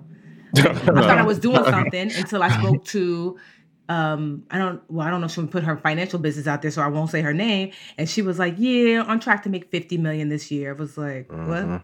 Those conversations are different when I was like, say what? Now, meanwhile, I was like, you know, sis, you know, we crossed over 10. And she was like, oh, that's almost like, that's cute. And I was like, can we talk every week? What you doing on Thursdays? The first time I heard that you needed 60 months of revenue to be safe, and you needed minimum 28 streams of revenue, I was like, what? He was like, get there. But he opened his phone, hopped and chased, and showed me in his business and personal. It blew my mind. I'm like, people living like this? Yes. Yes. And it expands. Yeah. And a lot of them look like you. And so, and what I love is that that's why Earn Your Leisure shows me that they look like me and they sound like my husband, because he was born and raised in the projects, like, you know, Brick City for life. But I love the fact that he can look and be like, oh, because he's like, what are you listening to? Because, you know, the rest of the stuff, he's like, womp, womp. But he's like, oh, okay, I could do that. And I'm just like, 5 more years, we need that insurance. So stay right at the city. But I love that because it never would have appealed to someone like him, you know? But he's just like, yo, they sound like me, they look like me. Like, this is possible, this is doable. And to see him translate that for his boys, because, like, I'll talk to my friends, but his boys don't listen to me, you know? So to see him like, nah, yo, because you guys said something before. He was like, I heard him tell his best friend, nah, Wally, yo, you got to let your assets pay for your assets. I was like, oh, snap, where you get that from? He was like, I don't know, that show you be having me listen to. I just thought that was so dope because, you know, New Jersey Drive? Like, you know, when Newark used to be, that was him. Okay. 14 years old, like, just like stealing cars, wild. I'm like, he was Nugget back in the day. What? Like, just literally used to go to school. And then on Fridays, he said, we didn't steal cars during the week because we had to go to school. But on the weekend, it was on. We were like local celebrities.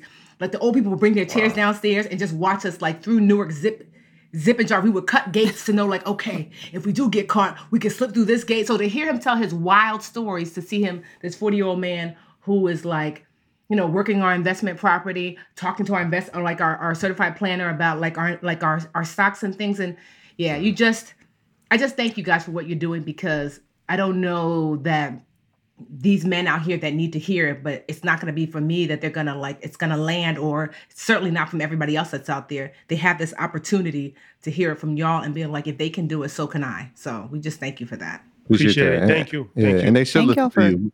We definitely listen to you. Yeah, I do. I'm kind of sitting here like, yeah, but also they need to listen. Let's normalize listening to Tiffany. Yes, everybody. There's some toxic masculinity I'm sensing here, but you know, we'll get there. But thank y'all so much for sharing your positive energy and your passion with us, because it means a lot. And congratulations on all the success. I wish nothing but. Are we gonna see y'all on Greenburgh TV or what? If I come out there. I want to see y'all on TV. I want to see you on TV. Might see it on the big screen. No, for real. Tiff, I'm just going to come in the back. I'm just going to be in the window of your house next time you're on Today Show. Just any time of the day, just pop on Tiffany's window. She'll be on some TV network. I can't promise, but I am going to be on Today Show on Wednesday when this comes out. And if, you know, I can keep it concise, which, you know, that's not my thing. But one of the things they asked me was, what are my favorite podcasts? And let's just say... you know, 2 of them are right here. I was like, and I literally just texted the producer, like, no, this is the picture. This is the picture to you. So we'll see if you know, because you know how it is with TV shows. Because I believe in that too. I believe in that too. That, you know, like, as you go, you bring along. And so, you know, I just think that's critically important. But yeah, this has been awesome. I think our audience is going to be like, yeah, so where can people find you? What's your social media handles? What products and services do you have out? How can they continue to connect? Yeah, for sure. Thank you again for having us. Both of you guys, thank you for your advocacy and the work that you do. Earn Your Leisure, you can find us on all social media platforms, YouTube, earnyourleisure.com. Yeah, Earn Your Leisure podcast, also Market Mondays, which is a live show on YouTube at 8 o'clock Eastern Standard Time every Monday. Also, it's on, you know, the playback is on YouTube, and also the playback is also on podcast networks. And EYL University, that's our educational platform, which has over 100 webinars, a real estate investment course, monthly financial planning calls, a bunch of stuff. So all that information is on EYLuniversity.com. But the mothership is earnyourleisure.com. And once again, thank you for having us. We appreciate it. Okay. Thank you so much. This was a dream. What about Ian? Where can they find you? Instagram. My tag is The Master Investor. You can find me, my name Ian Dunlap, on any other social. And then joinredpanda.com is my site if you want to join the Stock Club. It's my primary product, where I tell you where to get in, where to get out, what companies are good, what companies are bad. So, Tia, if you need some help, I'm here. My cousins are like, stop putting, get our names out of your mouth on that. And this is because my girlfriend texted me. She's like, oh, Tiffany, is anybody single ready to mingle? Because, you know, we have all ladies on here. They're like, I know, Troy, you are taken. I'm taken. Hey, babe, don't kill me. Don't kill me. Okay, Ian's taken. They all, I mean, quite like low-key, we know they all asking about Rashad. We just talked about hypergamy. Any hypergamous listening? Yes. Yeah. Rashad, are you single, ready to mingle? Or is this somebody who would be mad if I put it out? Nah, I'm single. Okay, well, don't. Hey, those are his DMs. Don't ask me no other questions. Yeah, ask me y'all. His DMs. Everybody else's DM. His. I know. I can't believe you asked that. That's so funny. Watch. Literally, I got like you play. I've got literally like 10 DMs. It's like you haven't earned your leisure on. No, I not no it. Money questions. Not no nothing. I know Troy Ian's taking. What about Rashad? I'm like, oh my God, sis, this is the question. You can get your whole financial life. Listen, one time on Market Mondays, I thought Troy said hello to my wives, and he said, well, I was like, bro, fix this. Because when you get offset, when I went upstairs, my wife was like, your wives? Really? I'm like, hey, fix that. There won't be another show ever. No. So, I apologize. Right. Now, Mandy, when you see us in Greenburgh, you know, you can act like you know us, okay? When I see that truck, I'm jumping in. Just look. It'll be the hair first, you just see, and the glasses. I'll be fine. No, we definitely should chat because whenever COVID is over, it would be great to meet up and talk about Greenburgh. I want to see that project. Troy, you had a project? You said something about Greenburgh history? Yeah, it's a very enlightening information that you will learn about a town and how it was built and how it was designed and redlining and all that. I actually had 14 and 15-year-olds do it, and what they found was pretty interesting. Mm-hmm. I love it. I would love to talk to you about it. Yeah, and my day job, I'm Chief Consumer Advocate for Ally Financial, so I'll definitely keep y'all in mind because I just started a couple months ago, but Tiff knows I'm looking for all the ways that I can spend their money. Black and proud influencers. So. I can't wait to meet you guys hopefully one day in person, but thank you so much. And Ian, thanks for joining. That was a bonus. Yes, it was a bonus. I'm honored too. I'm happy to be here. And thanks to the guys for inviting me. Rashad, I'm going to pray for you. Yeah, they hit me too. Like, what's up with you got? Like, hey, don't mingle on your own. When I post a photo of my brother, if he's in the background, BA listeners are all over me. No, her brother looks exactly like Drake. Exactly like Drake. I know, but it's so annoying. But these girls are thirsty, so you might. Yeah. And it's a pandemonium. A pandemonium. We appreciate you all. And it's time to boost a break. I'm really on a high from that interview. It was just, honestly, it was just awesome. We need definitely more male energy around here for our, not often, because, you know, we like it here with the girls. You know, but, you know on occasion. It's good. It's good energy. Yes. Positive male energy. Mm-hmm. Yeah. So not to be a Debbie Downer, but I'm going to break today. So what are you going to do? I'm going to boost. Okay. Well, then you know what? I'll go first because we like to end on a high note.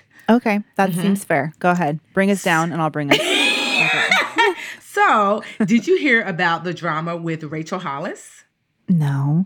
So, Rachel Hollis is that woman that wrote, girl, wash your face. Or, girl, stop apologizing. Mm-hmm. Oh, yeah. Okay. Uh-huh. So, lately, you know, the non-brown social media streets have been coming for her. And some brown as well, because she must have been doing a live or whatever, and someone in the comments said to her, because she had a cleaning lady was like behind her, and someone said, "Oh wow, you have a cleaning lady," and she said, "Yes, that's my cleaning lady." And then the woman said something, "Wow, you realize you're really privileged as a result, right?" And Rachel said, "Yes, I am," and then she was like, "Well, you're really unrelatable as a result." And that exchange in itself, I don't believe so. I mean, you know, I have a cleaning lady, Juliana. She's really awesome. But the way Rachel described her cleaning lady, I'm surprised she didn't understand that people were like, no one's upset about you having a cleaning lady. People have cleaning ladies. But she kept referring to her cleaning lady as the woman who washes my toilets.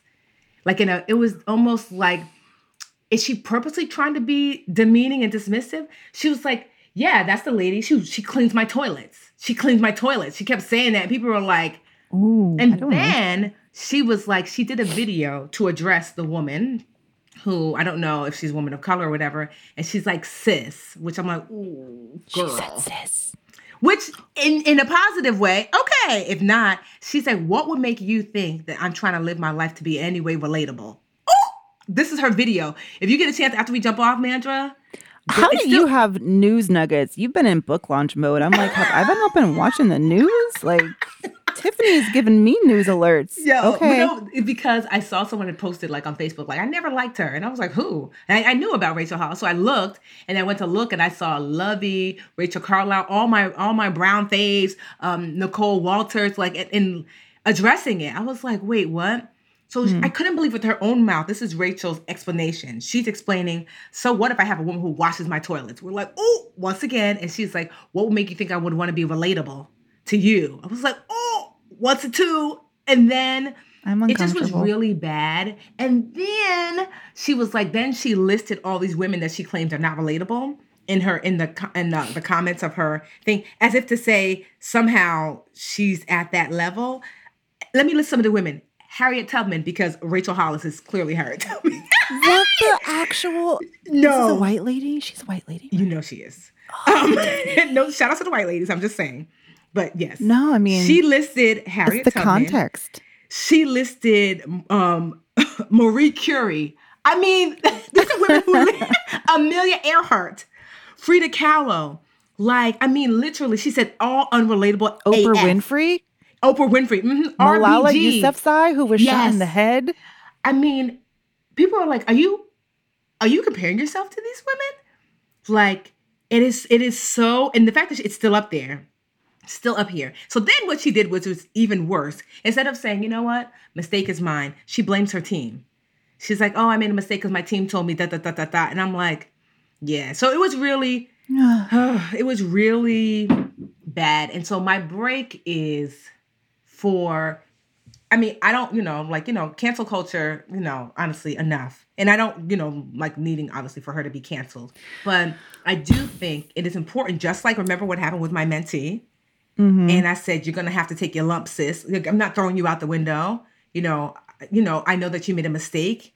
And, you compounded that mistake by doubling down. But I still message her. We still talk. I still counsel her. But when you mess up, you have to stand in it and say, I messed up, not, oh, my team messed up, or I don't see what the big deal is about me having a cleaning lady. Oh, something else that she said too, which I don't even, sometimes people are so wrapped up in their own, as people would say, they're feeling themselves. She said, yes, I have a cleaning lady and I'm lucky to be able to have one, but I work my ass off. I wake up at 4 o'clock in the morning and I'm like, so does every mother I know. Like, what do you say? It was this like almost like this condemnation of like, if you would have worked as hard as me, maybe you'd be here. Not mentioning that she's married to a Disney executive who is very wealthy. But this indictment of women that if you don't work hard, that's the life you get. That's just not true. Like, you can work really hard and do all the things. And I don't know. It's just like, remember I said like, I was telling a man that I work with that he had some unconscious bias. And he said, no, I don't. I said, it's unconscious. It's unconscious. That's the way it works. Wait, I love how you said that. Because I told someone at work that I felt like they steamrolled me in a conversation because I was presenting something and they just talked over me. My hair is crazy. I don't like being on video. And I'm like, my poof is on. Anyway, and the response, and we still haven't talked. I hope, anyway, whatever. I'm just going to say it. I didn't say any names. And the response was, wow, you caught me off guard about that. And your comeback was amazing. It's called unconscious. Yes. That means that it makes sense that you don't know you did it. That's why I'm telling you. Yes. I'm putting a highlight on it. It's unconscious. So it's clear that she... So I just, a break on that kind of judgment, especially amongst women, that I'm sure that woman has a name. She, is a, your housekeeper or, and I'm sure she has a title, not your toilet bowl cleaner. Oh. Because like, what does that even mean? And you working hard is not the only reason why you are where you are, because lots of people work hard. Lots of people work hard. And they have not been met with the same privileges as a result of like, just like, I know I've grown up with privileges. The fact that I have both my parents, the fact that my father taught me financial education at home, privilege, the fact that at 30, I actually had a bedroom to go back to, the fact that I could live on my sister's couch. These are all privileges, and I can acknowledge that and know that, these are some of the legs up I was able to get, to get to where I am now. So yeah, that was just a break for that kind of like toxic positivity, if that's even a thing. Yeah. So they're dragging her from 6 Way from Sunday. God, I miss everything when I'm listen to the video, Mandy. You're gonna be like stuffing Easter eggs and blowing up balloons. I started reading a new novel. Actually, that's where I've been. I haven't been on my phone very much. I've been reading The Parable of the Sower by Octavia Butler, which is a I had heard of her, but I hadn't read these books ever. But she's one of the few. She's one of the first Black female science fiction writers. But anyway, it's a female protagonist book, but it's amazing. To your point about reading fantasy, that's where I wanted to go with my books. But hey, I got good with money too. Get good with money, audio and a book form, because I like to be able to switch between the two.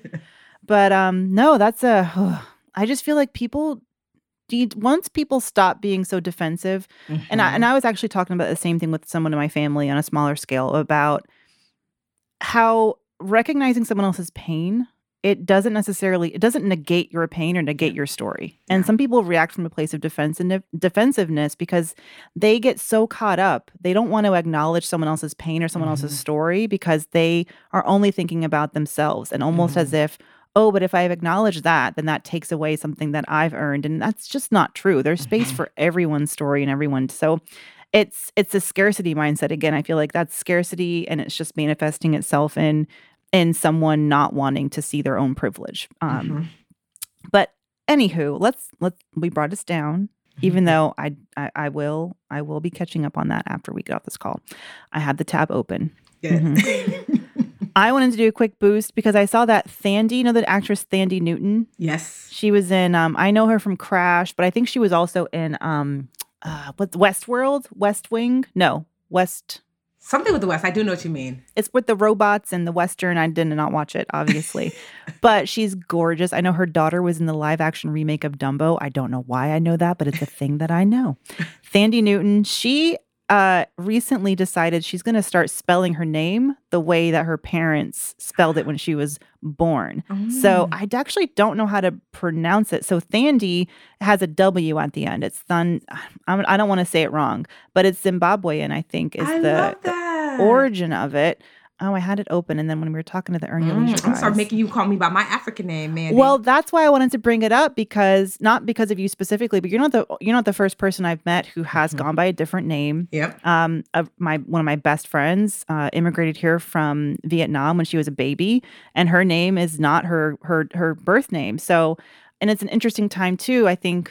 I can't believe it was only just a couple of weeks ago now, but there was a shooting in Atlanta where 6 Asian American people were murdered, and several of them in the news when they were reporting on it, they actually weren't putting their full names out there. They were, or they were putting their full names out there, but because they weren't recognizable to, I don't know, a Western, like an American point of view, they were flipping the names backwards or referring to them as only one part of their name when it's really important to have all of them together. To make sense, yep. Treating a middle name as if it was a middle name when really it's part of the full name. Anyway, so yeah, I wanted to boost, Thandie for standing in her truth and going back and saying, this is who I am. I'm going to reclaim my own name and kind of get your thoughts about it from being Nigerian American. And you've talked about, choosing your name of Tiffany and kind of get your take on that. No, I think that's great. I actually did this podcast with Lovey the other day for NPR, where we talked about that, like how our names define where we were in life, that if you call me Adochi and you're not family, that I'm like, you knew me before 6th grade. And I'm like, wait, when do we meet, And if you call me Tiffany, obviously you know me now, but if you call me Tiffany Aliche Smith, then it's like, oh, you know me post-marriage, so how our names really help to define. I think that that's beautiful. I tried to reclaim my name in college, but I'm not going to lie, it was brutal to hear people take Adochi. So with the Nigerian inflection, it's Adochi. So my dad would say, Adochi, so Adochi Aliche, right? So even Adochi is okay. But I, do, chi. That's it. People, Adichie, like honestly, it hurt my heart. And for me, my name is precious. It literally means gift from God. And not only is it precious, it's precious because it is also indicative of the dialect of my region where we're from, because Agochi is the same as Adochi, but if you're from my region, it's said Adochi. I actually met another, I probably met two Adochis in my whole life. Someone messaged me from Because of Them We Can. Shout out to Unique. She owns that platform, which like showcases Black excellence. Someone emailed me and she messaged me on Facebook. Her name was Adochi. I was like, shut up. She's like, hey, Tiffany, I'd love you to. I'm like, your name is Adochi. My name's Adochi as well. She's like, what? I've never met another Adochi. Like literally, I've met one other Adochi, but that was like her last name. And so to meet someone, not only because, look how special names are, not only because her name's Adochi, one, I know she's Nigerian, two, I know she's Igbo, and three, I know the region that she's from because our name is dialect-based. And so I just think that like for Thandie, I'm going to look to see how to say her name properly. It's super important because even like my financial planner, her name is Anjali. And when I first met her, Anjali is Indian. When I first met her, I was calling her Anjali because that's how it looked spelled, and she allowed it. And it wasn't until I was interviewing her for the insurance chapter of the book, and I was just asking like what's your name? Like, can you say it just because we were recording it? And she's like Anjali. I said, wait, Anjali, how do you say your name? She's like, well, it's like underrated Anjali. I'm like, ah, sis, it's been 2 years. She's like, oh, everybody does it. I said, no. From Adochi to Anjali, we'll be saying your name correctly. Yeah. You know? And it was funny because when I taped that NPR podcast with Lovey, the producer's name was what? Anjali. And she was like, you said my name right. Because if Anjali does not correct me, then she will too be Anjali. And I will go through life not making the effort, not knowing like, this is your name. It's special. And so, no, I just say all that to say that I think Thandie doing that is going to allow other people to step forward and say me too, especially people from the region of the world that she's from. Yeah. And I mean, she's doing it she's obviously very successful as an actor and all of that. But I think, you know, when we decided what to name our son, Rio Francisco. I love. I know that. My husband, Enrique Rafael, he was like, you know, he really did not like the name Rio. He did not want it. And he's like, I don't want him to be penalized. And to your point, you can tell a lot about someone by their name sometimes, which is not a good thing in some circles. And I was just like, I'm going to name him for the world I hope will exist when he's adult, which is that wherever he's going, people will be thrilled to see Rio Francisco on a resume or whatever, or forget a resume. He won't need one because he'll have his own thing or, you know, but I understand that. I completely understand why, you know, you chose your name and why others I know have decided to not hide that part of themselves, but to shield it. To shield it, yeah, and protect it. Yes. And I like the way that you even explained that, to protect it, you know, so that it was yours and no one could touch it. I've known your name. I've known your real name since you told me, you know, years ago, but I still don't feel like I don't know, Adochi, something about it because I've only known, because I knew you as Tiffany first. It feels like, I don't know if I'm allowed to call you. If you can say it right, and you will, then yes, you are. Because I love, Dochi. It means God's gift. Like literally, think about what you're saying to me. This is why we're named in this way. Like think about what you're calling me when you say that. You're literally saying, hey, God's gift. Like how beautiful is that? So when someone says it incorrectly or and mistakenly, so fine, but like really kind of wantonly is not wanting to fix it. I'm like, you're not going to take my name, which means God's gift, and call me anything else other than God's blessing, God's gift. If you can't just say Tiffany, that's fine. Tiffany is fine. Just call, you know what I mean? Which is fine. And, you know, I mean, you know, it wasn't really my choice at 9. My father made that choice for us. And knowing what I know now, would I do that now? I don't know, you know, but, you know, here we are. But yeah, sometimes it's protective measures because like you'll hear Lovey's name is actually not Lovey. That's a nickname, you know, that she took on because her real name, she found it. She too wanted to protect it and knew that the kids and the teachers, whatever, they were verbally abusing it. So she was like, no, you can just call me Lovey. So, yeah. Well, to anyone out there, well, you don't call me Amanda though. Cause I feel like I'm in trouble when someone calls me Amanda. But we just call Amanda around these parts. Mandra. I know where you know me from if you call me Mandra. Either the podcast. I love when someone says, can you tell Mandra? I can tell they're trying to be in. I'm like, I get it all the time. No one calls me Mandy. It's either, well, honestly, it's either Mandy with a Y or Mandra. So it doesn't just, it's all good. All right, Tiffany. Well, I wonder, I was like, I'm just imagining the book cover, Adoche Aliche. First of all, it sounds so good together. Adoche. Right? Adoche Aliche. Adoche Aliche. Mm-hmm. Like the cha-cha-cha. I like the cha-cha-cha. And so like, no. And that's, honestly, I was so excited to have Aliche on the cover because my dad didn't have any sons.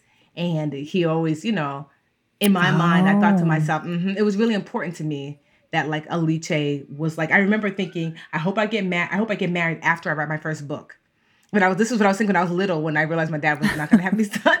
Because having sons in Nigerian culture is huge because your name is carried on. And I thought because even if I can't carry his name on, at least the book will have Aliche on it and it'll carry on. So it's like, you know, like the consolation prize, I guess, for not having a son. Listen, he's fine. I know. I hope your dad knows he's fine. What? My dad teases his friends who have sons like, what are your sons doing for you? Did they pay off your house? My daughters bring food to me every single week. My dad will text me like, from Uber Eats, I would like. So my dad...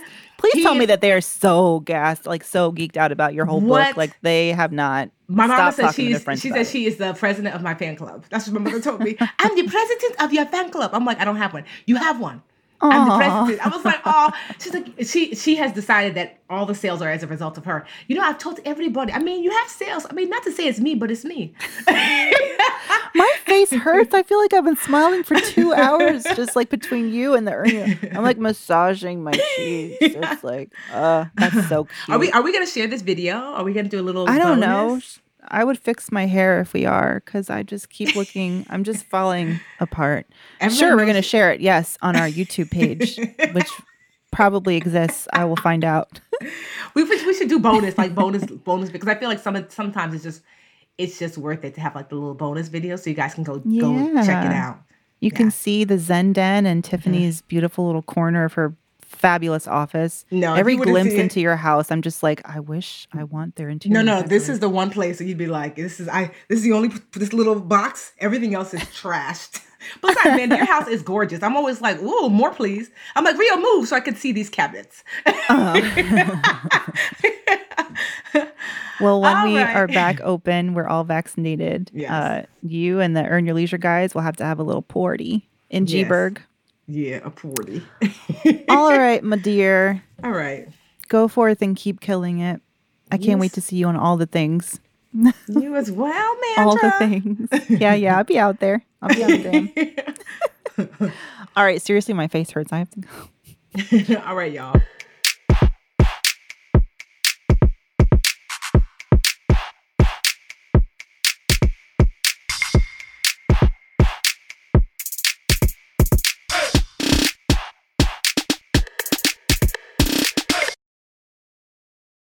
The Bigger Pockets portfolio of podcasts are worthy of your investment. We're having a real conversation as real estate investors. New episodes available every day. It's important to buy where it makes money and not necessarily where you want to travel to. Bigger Pockets, On the Market, Rookie Real Estate, or Money Podcast. The purpose of flipping is to create more cash so then you can reinvest into other types of properties. The Bigger Pockets podcast on YouTube or wherever you listen.